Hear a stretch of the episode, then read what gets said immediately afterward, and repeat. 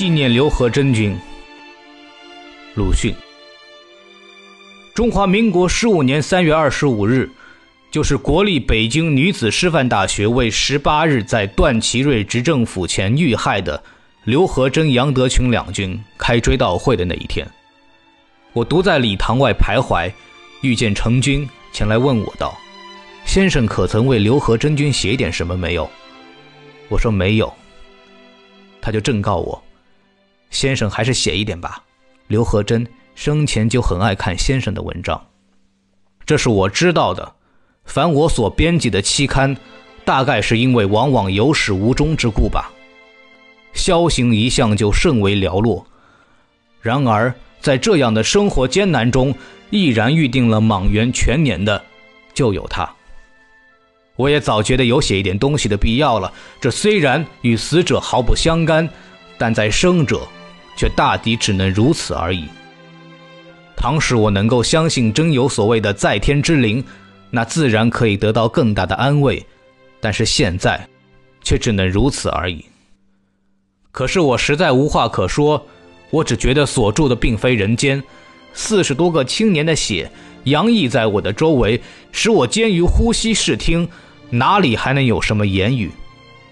长歌当哭是必须在痛定之后的，而此后几个所谓的学者文人的阴险的论调，有使我觉得悲哀。我已经出离愤怒了，我将身为这非人间的浓黑的悲凉，以我的最大哀痛显示于非人间，使他们快意于我的苦痛，就将这作为后死者的菲薄的祭品，奉献于逝者的灵前。真的猛士，敢于直面惨淡的人生，敢于正视淋漓的鲜血，这是怎样的哀痛者和幸福者？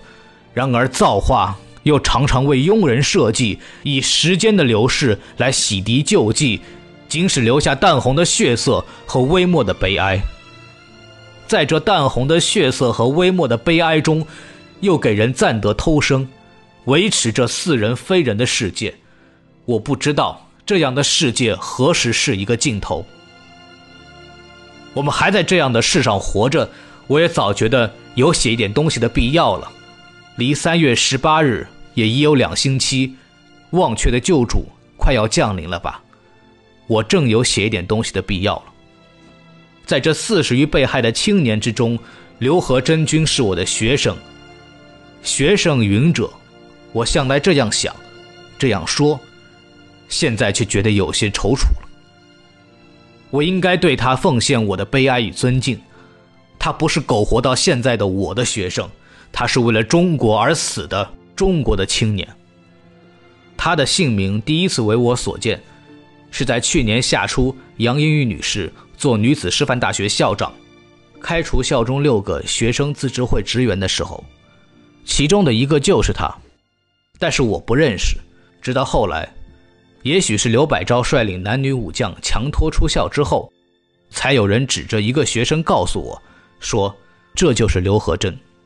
其实我才能将姓名和实体联合起来，心中却暗自诧异。我平素想，能够不为势力所趋，反抗以广有羽翼的校长的学生，无论如何，总该是有些桀骜锋利的。但他却常常微笑着，态度很温和。待到偏安于宗庙胡同，令屋授课之后，他才使来听我的讲义。于是见面的回答就较多了，也还是始终微笑着，态度很温和。待到学校恢复旧观，往日的教职员以为责任已尽，准备陆续隐退的时候，我才见他虑及母校前途，黯然之于旗下。此后似乎就不相见。总之，在我的记忆上。那一次，就是永别了。我在十八日早晨才知道上午有群众向执政府请愿的事，下午便得到噩耗，说卫队居然开枪，死伤至数百人，而刘和珍君即在遇害者之列。但我对于这些传说，竟至于颇为怀疑。我向来是不但以最坏的恶意来推测中国人的，然而我还不料。也不信竟会下列凶残到这地步，况且始终微笑着的和蔼的刘和珍君，更何至于无端的在府门前喋血呢？然而即日证明是事实了，作证的便是他自己的尸骸，还有一具是杨德群君的，而且又证明着这不但是杀害，简直是虐杀，因为尸体上还有棍棒的伤痕。但段政府就有令，说他们是暴徒，但接着就有流言，说他们是受人利用的，惨象已使我目不忍视了，流言又使我耳不忍闻，我还有什么话可说呢？我懂得衰亡民族之所以默无声息的缘由了，沉默啊，沉默啊，不在沉默中爆发，就在沉默中灭亡。但是。我还有要说的话。我没有亲见，听说他刘和真君那时是欣然前往的，自然请愿而已。稍有人心者，谁也不会料到有这样的罗网。但竟在执政府前中弹了，从背部入，斜穿心肺，已是致命的创伤。只是没有便死。同去的杨敬书君想扶起他，中了四弹。其一是手枪，利扑。同去的杨德群军又想去扶起他，也被击，弹从左肩入，穿胸偏右出，也利扑。但他还能坐起来。一个兵在他头部及胸部猛击两棍，于是死掉了。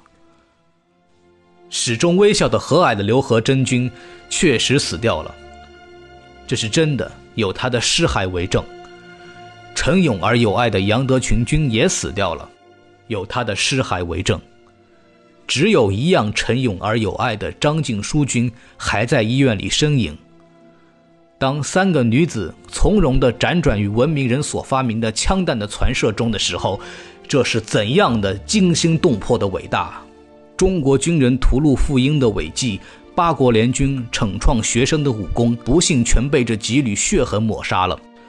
但是中外的杀人者却居然昂起头来，不知道个个脸上有着血污。时间永是流逝，街市依旧太平。有限的几个生命在中国是不算什么的，至多不过供无恶意的闲人以饭后的谈资，或者给有恶意的闲人做留言的种子。至于此外的深的意义，我总觉得很寥寥。因为这实在不过是徒手的请愿。人类的血战前行的历史，正如煤的形成，当时用大量的木材，结果却只是一小块。但请愿是不在其中的，更何况是徒手。然而，既然有了血痕了，当然不觉要扩大，至少也当浸渍了亲族、师友、爱人的心。纵使时光流逝。洗尘绯红，也会在微末的悲哀中永存微笑的和蔼的旧影。陶潜说过：“亲戚或余悲，他人亦已歌。死去何所道？托体同山阿。倘能如此，这也就够了。”我已经说过，我向来是不带你最坏的恶意来推测中国人的，但这回却很有几点出于我的意外。一是当局者竟会这样的凶残，一是流言家竟至如此之下劣，一是中国的女性临难竟能如是之从容。我目睹中国女子的办事，是始于去年的，虽然是少数，但看那干练坚决、百折不回的气概，曾屡次为之感叹。至于这一回在弹雨中互相救助，虽永生不续的事实。则更足为中国女子的勇毅，虽遭阴谋秘计压抑至数千年，而终于没有消亡的明证了。倘要寻求这一次死伤者对于将来的意义，就在此吧。苟活者在淡红的血色中，会依稀看见微茫的希望。真的猛士将更愤然而前行。呜呼，我说不出话。但以此纪念刘和真君。四月一日。其实我们小时候并不理解鲁迅的文章为什么会被放进教材，但是现在我们知道了。而有些教材里头这些文章已经不存在了。就这样吧。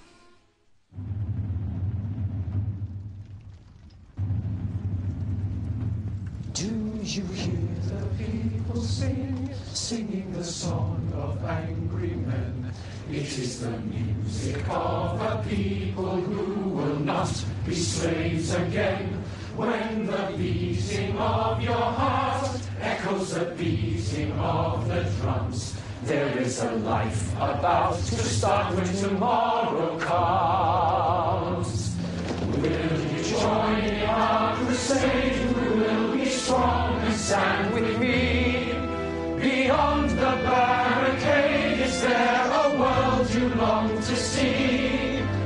join in the fight that will give you the right to be free.